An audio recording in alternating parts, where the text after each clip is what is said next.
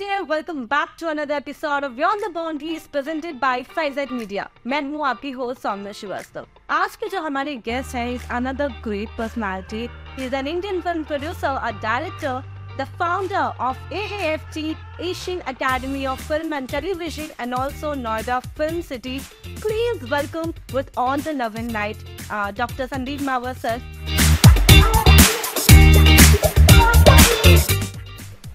Hi sir, how are you feeling today? Fantastic, lovely. Okay, so इससे पहले हम आगे बढ़े हैं, I would like to tell you and our lovely viewers about B T B, what exactly Beyond the Boundaries is. Beyond the Boundaries the Power Talk Show ये एक ऐसा कार्यक्रम है, एक ऐसा इनिशिएटिव है Fizet Media का, जहाँ हम गेस्ट बुलाते हैं फ्रॉम वेरियस फील्ड्स। अब चाहे वो एक्टर हो, डायरेक्टर हो, पॉलिटिशियन हो या कोई महान गायक हो, सब यहाँ आते हैं, अपनी जर्नी के बारे में बताते हैं। And today B T B proudly presents Doctor Sandeep Marwah sir. Thank you, thank you very much. Um, sir, honestly, I don't know what from where to start because आपके बारे में इतना कुछ पढ़ा है मैंने, like you know you are like a book full of incredible chapters. You know, coming from a middle class background, you know achieving so many things in life. How you feel जब uh, लोगों से इतना प्यार, respect uh, मिलता है? बहुत बढ़िया है, ये सही कहा आपने। सबसे बड़ी चीज़ जो है वो लोगों का प्यार ही है, लोगों से जो इज्जत मिलती है। अगर आप अपने काम में लगन से और उम्मीद को अपनी हमेशा जगा के रखें तो लोगों से आपको प्यार ही मिलेगा और इज्जत मिलेगी। और ये और हकीकत तो ये है कि दुनिया में सबसे बड़ी यही दो चीज़ें हैं। नाइनटीन एटी सिक्स जब कोई एक मीडिया कंपनी, छोटी सी कंपनी खोलने के बारे में सौ बार सोचे, you designed the whole film city। eighty-six, nineteen eighty-six। Okay, so question यहाँ पे दो हैं, what made you think about this initiative and how you made it possible because this is incredible।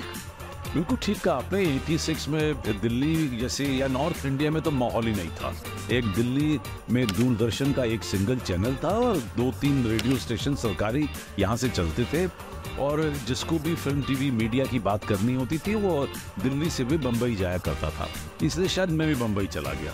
जब मैं बॉम्बे गया और मैंने सारा माहौल देखा, और जबकि मेरे पास तीन फीचर फिल्में थीं जो मैंने साइन की थी और एक फीचर फिल्म में मुझे गेस्ट अपीयरेंस करना था, मैंने वो माहौल देखा। मुझे लगा कि एक डायलॉग बोलने के लिए मुझे सारा दिन बैठना पड़ रहा है, मुझे लगा मैं इससे ज़्यादा काम कर सकता हूँ। एक कारण ये था।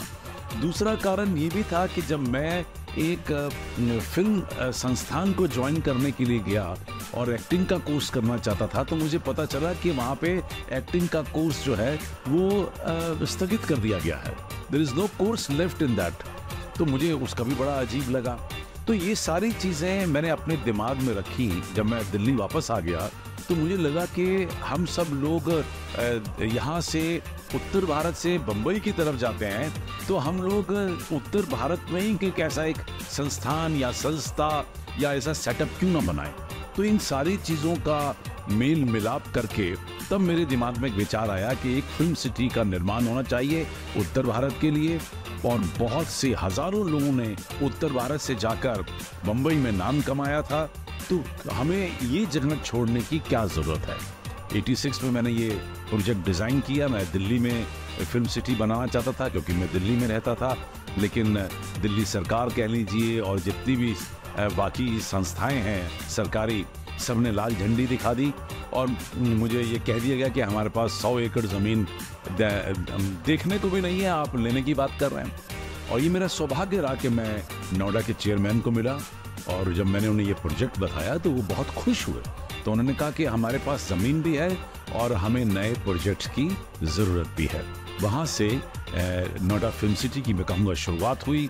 मैंने फिर फॉर्मल तरीके से एक पूरा प्रोजेक्ट सबमिट किया और वो प्रोजेक्ट तकरीबन एक साल लगा, जबकि उन्नीस सौ छियासी दिसंबर में मैंने प्रोजेक्ट सबमिट किया और उन्नीस सौ सतासी दिसंबर को प्रोजेक्ट पास हुआ और नोएडा फिल्म सिटी का जन्म।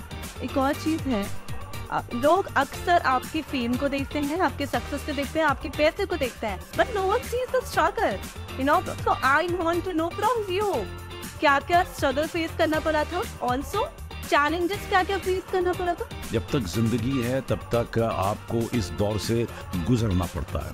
वो सिर्फ फ़र्क है कि वो जो चैलेंजेस हैं, वो जो पड़ाव होते हैं, वो जो नदी नाले पहाड़ कंकर पत्थर रोड़ा है, वो अपना रूप बदलते रहते हैं, लेकिन मुसीबतें कभी ख़त्म नहीं होती। ये तो इंसान के साथ जुड़ी हुई है। रही बात उस वक्त की, उस वक्त चैलेंज था कि लोग जुड़ेंगे तो फिल्म सिटी आएगी, अकेले को सौ एकड़ नहीं मिल पाएगा। फिर लोग पकड़ के लाया, लोगों से एप्लीकेशनें लिखवाई, उनको परस्यू करवाया, आधे लोग वापस भाग गए। फिर जो बच गए उनको अलॉटमेंट हुई, जिनको अलॉटमेंट हुई उन्होंने ज़मीनें ले ली, पैसा जमा करा दिया, उनसे स्टूडियो नहीं चल पाए।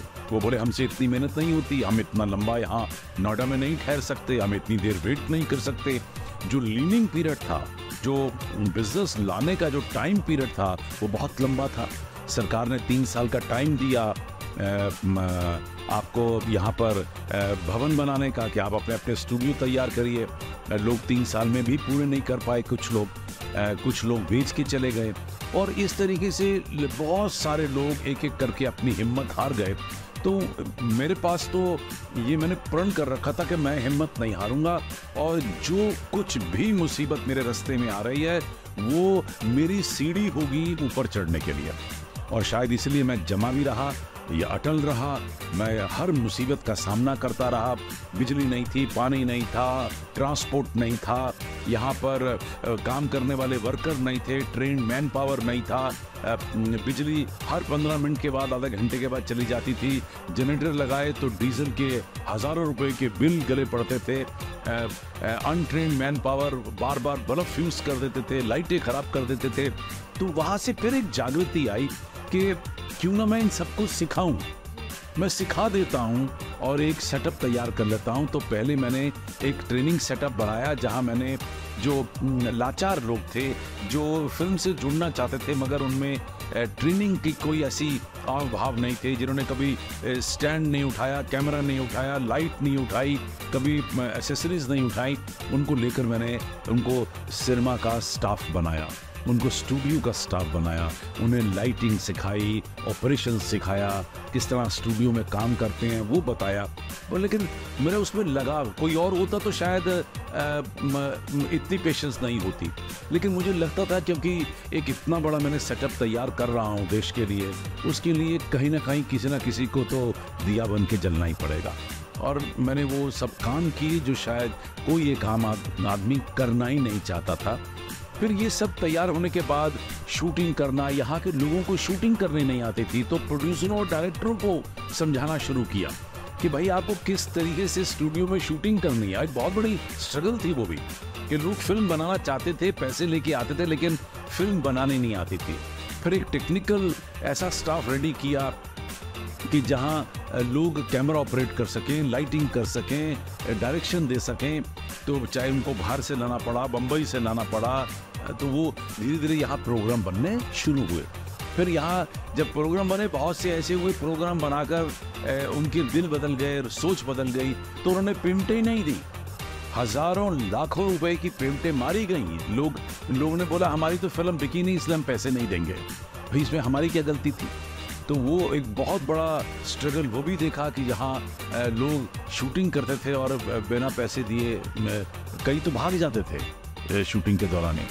तो ऐसी बहुत सी अजीब और गरीब चीज़ें देखने के बाद धीरे धीरे करके उन्नीस सौ दो साल लगे मुझे ये सब देख के, बहुत ही मुश्किल रहा। उन्नीस सौ तिरानवे में फिर मुझे लगा कि अब मुझे एक फ़िल्म स्कूल ही खोल देना चाहिए जहाँ फॉर्मल तरीके से ट्रेनिंग दी जाए, और वही स्कूल जो है इस फिल्म सिटी के लिए एक बहुत बड़ा लाभदायक सेटअप बन जाएगा। तो Asian academy of film and television का जन्म हुआ, भारत की पहली निजी फिल्म स्कूल, चौथा देश का फिल्म स्कूल, और वहाँ से एक नई अंगड़ाई ली पूरी फिल्म सिटी ने। लोगों को अकल आई कि हमें फिल्मों के बारे में पहले सीख लेना चाहिए, तो वहाँ से एक नई शुरुआत हुई। Back then, you went to Mumbai. You know, you started your career with theatre. You wanted to be an actor. That's a reality. इसमें कोई शक की गुंजाइश नहीं बची, क्योंकि मैंने जब मैं स्कूल में था तो मैं एक अच्छा आर्टिस्ट था, स्टेज आर्टिस्ट था, और मैंने बहुत सारे प्ले किए। ये मेरी खुशकिस्मती है कि बीवी कारण जैसे, मीना जैकब जैसे, नादिरा ज़हीर और फिर बाद में नादिरा बब्बर जैसे लोग आ, मेरे टीचर रहे थिएटर के। और मैंने उनके साथ प्ले किया और बहुत कुछ सीखा, बहुत कुछ सीखा और वहाँ से एक नई जागृति पैदा हुई कि मैं भी शायद एक्टिंग कर सकता हूँ, क्योंकि हर बार थिएटर करने के बाद एक बहुत तारीफ मिलती थी। तो मैं प्रोफेशनल थिएटर में चला गया। प्रोफेशनल थिएटर में मैंने कई प्ले किए, सौ से भी ज़्यादा मैंने शोज़ किए दिल्ली के और आसपास के तकरीबन सभी थिएटर पे मैंने अपना कोई ना कोई किसी न किसी रूप में शो दिया। वहाँ से मुझे फिल्मों की ऑफ़र आई और मैंने तीन फिल्में साइन की और वहीं से मैं बम्बई भी गया। ये अनफॉर्चुनेट कह लीजिए कि जिन प्रोड्यूसर ने मुझे अपनी तीन फिल्मों के लिए साइन किया था, अनफॉर्चुनेटली वो चल बसे, उनका देहांत हो गया और उसके साथ ही मैंने अपना आ, सोच विचार भी बदल लिया। तो मुझे वहाँ लगा कि शायद ये फिल्म में एक्टिंग करना मेरे लिए नहीं लिखा है, मैं इससे बेहतर और कुछ बड़ा करना चाहता हूँ, क्योंकि अगर सिर्फ एक्टिंग करता तो मैं एक ही डिपार्टमेंट में ए, लगा रहता। तो मैंने मैंने सारे डिपार्टमेंट में काम किया, मैं आर्ट डायरेक्टर भी बना, मैं डायरेक्टर भी बना, मैं एक्टर भी बना, मैं प्रोड्यूसर भी बना। तो मैंने जितने डिसिप्लिन्स हैं सबका रोल अदा किया और मुझे खुशी है कि मैं ए, उन तमाम कामों को कर सका। अगर कहीं एक्टर बन जाता तो शायद मैं सिर्फ एक्टर ही रहता। तो मैंने उसे छोड़ा और मुझे उसकी छोड़ने का कोई गम नहीं था, तो मुझे तकलीफ़ नहीं हुई। सर, आपने अभी बताया, आपसे जो मेरी वार्तालाप हो रही थी, आपने बताया कि आज की डेट में बॉलीवुड के कितने भी बड़े बागान सितारे हो, उनसे ज़्यादा you have awards, you know, और you know you have also international world records. How do feel, you know, उन अवार्ड्स को अपने हाथ में रखना है, ऐसे अपने स्टूडियो में अच्छे से उन्हें सजा के रखना, कैसा लगता है? देखिए, मैंने पहले भी बताया कि ना तो मैंने अवार्ड्स के लिए काम किया ना रिवॉर्ड्स के लिए काम किया, हम लोगों ने काम किया। और जब आप काम करते रहेंगे तो आपको अवार्ड भी मिल जाएंगे और आपको रिवॉर्ड भी मिल जाएंगे। और शायद हमारे साथ भी कुछ ऐसा ही हुआ, हम लोग बारह, पंद्रह, अठारह घंटे दिन में काम करते रहे। अब बारह सौ से भी ज़्यादा अवार्ड मिल चुके, एक सौ नब्बे इंटरनेशनल अवार्ड मिल गए, नौ वर्ल्ड रिकॉर्ड हम लोगों ने बना लिए। तो वर्ल्ड रिकॉर्ड को बनाकर थोड़ी काम कर रहे थे हम लोग कि हम ये वर्ल्ड रिकॉर्ड बनाएंगे इसलिए काम करेंगे। हम काम करते रहे और वर्ल्ड रिकॉर्ड बन गए। हम लोगों को बुलाते रहे, हम लोगों के साथ मिलते रहे, हम लोगों को पढ़ाते रहे, काम करते रहे। एक सौ छप्पन कंट्री मैंने टच कर लिया। हमने हमने तीस लाख लोगों को मारवा स्टूडियो में अब तक बुला लिया। हम लोगों ने साढ़े चार हज़ार प्रोग्राम मारवा स्टूडियो से बना लिए। मेरी प्रोडक्शन कंपनी ने तैंतीस सौ फिल्में बनाकर करीब पंद्रह हज़ार फिल्म मेकर को, जो सौ से भी ज़्यादा कंट्री से मेरे पास आए, उनके साथ हमने फिल्में मेरे बना ली। तो ये कोई ऐसा प्लान नहीं होता है, आप काम करिए। ये तो जब इतने साल हम लोगों ने काम कर लिया तो किसी भले मानस ने हमें ये भी सिखा दिया कि भाई आप अपने सारे काम को कंपाइल करिए। जब हम कंपाइल करने लगे तो हमें महसूस हुआ कि हम लोग उन तमाम लोगों से कई ज़्यादा आगे हैं जो हकीकत में अंतर्राष्ट्रीय रिकॉर्ड बना चुके हैं। Sir, you are an inspiration for everyone. I mean, जो मैंने आपको कहा कि आप एक किताब की तरह हैं, और आज एक इस एपिसोड में हमने खाली कुछ ही पन्ने उस किताब के बारे में पढ़ा, आपके बारे में पढ़ा, जो कि आपकी बहुत ज़्यादा खूबसूरत है, बहुत ही ज़्यादा इंस्पायर्ड है। एंड यू नो, हमारे बहुत ही प्यारा से एक ओ टी टी प्लेटफॉर्म है जिनकी फाउंडर है हमारी founder of the company ma'am. आज बहुत ही मेहनत के साथ, खूबसूरती के साथ, लगन के साथ this amazingly beautiful talented women has launched BTV. उन्होंने बीटीवी को प्लान किया। Any well wishes for her? And I extend all my heartiest congratulations and uh, my best wishes to this channel. And uh, God bless you all. परमात्मा करे आपका ये channel देश भर और दुनिया भर में बहुत मशहूर हो। दुनिया तरसे इस चैनल के ऊपर आने के लिए, ऐसी मेरी भावनाएं हैं। Thank you so much, sir. Now we will have a quick rapid fire round और बहुत ही कम समय लिए हुए आपको फटाफट से उसका जवाब देना है। You are ready? बताइए अब। कोशिश कर लेता हूँ। Okay, your first question, whom you admire the most as a person? Uh, of course, my father and mother. Okay, best learning you have got from your dad? From? Your dad. Uh, be compassionate and sympathetic towards every situation. Life-changing moment, have you got any? Well, uh, uh, there are tremendous uh, uh, turning points in your life. Uh, well, you should be capable enough uh, to adjust with time. Do you still go through ups and downs? Part of life. Okay. Um, your greatest blessing? My parents. Again? Definitely. Sir वाकई में आप एक खुद एक किताब की तरह हैं और आज इस एपिसोड के माध्यम से हमने इस किताब की सिर्फ कुछ ही पढ़ने पढ़े हैं, कुछ ही पत्रों के बारे में जाना है और वाकई बहुत ही इंस्पिरेशन मिला है मुझे, सारे व्यूअर्स को मिलेगा। तो you are really an incredible person and it was lovely topic to you.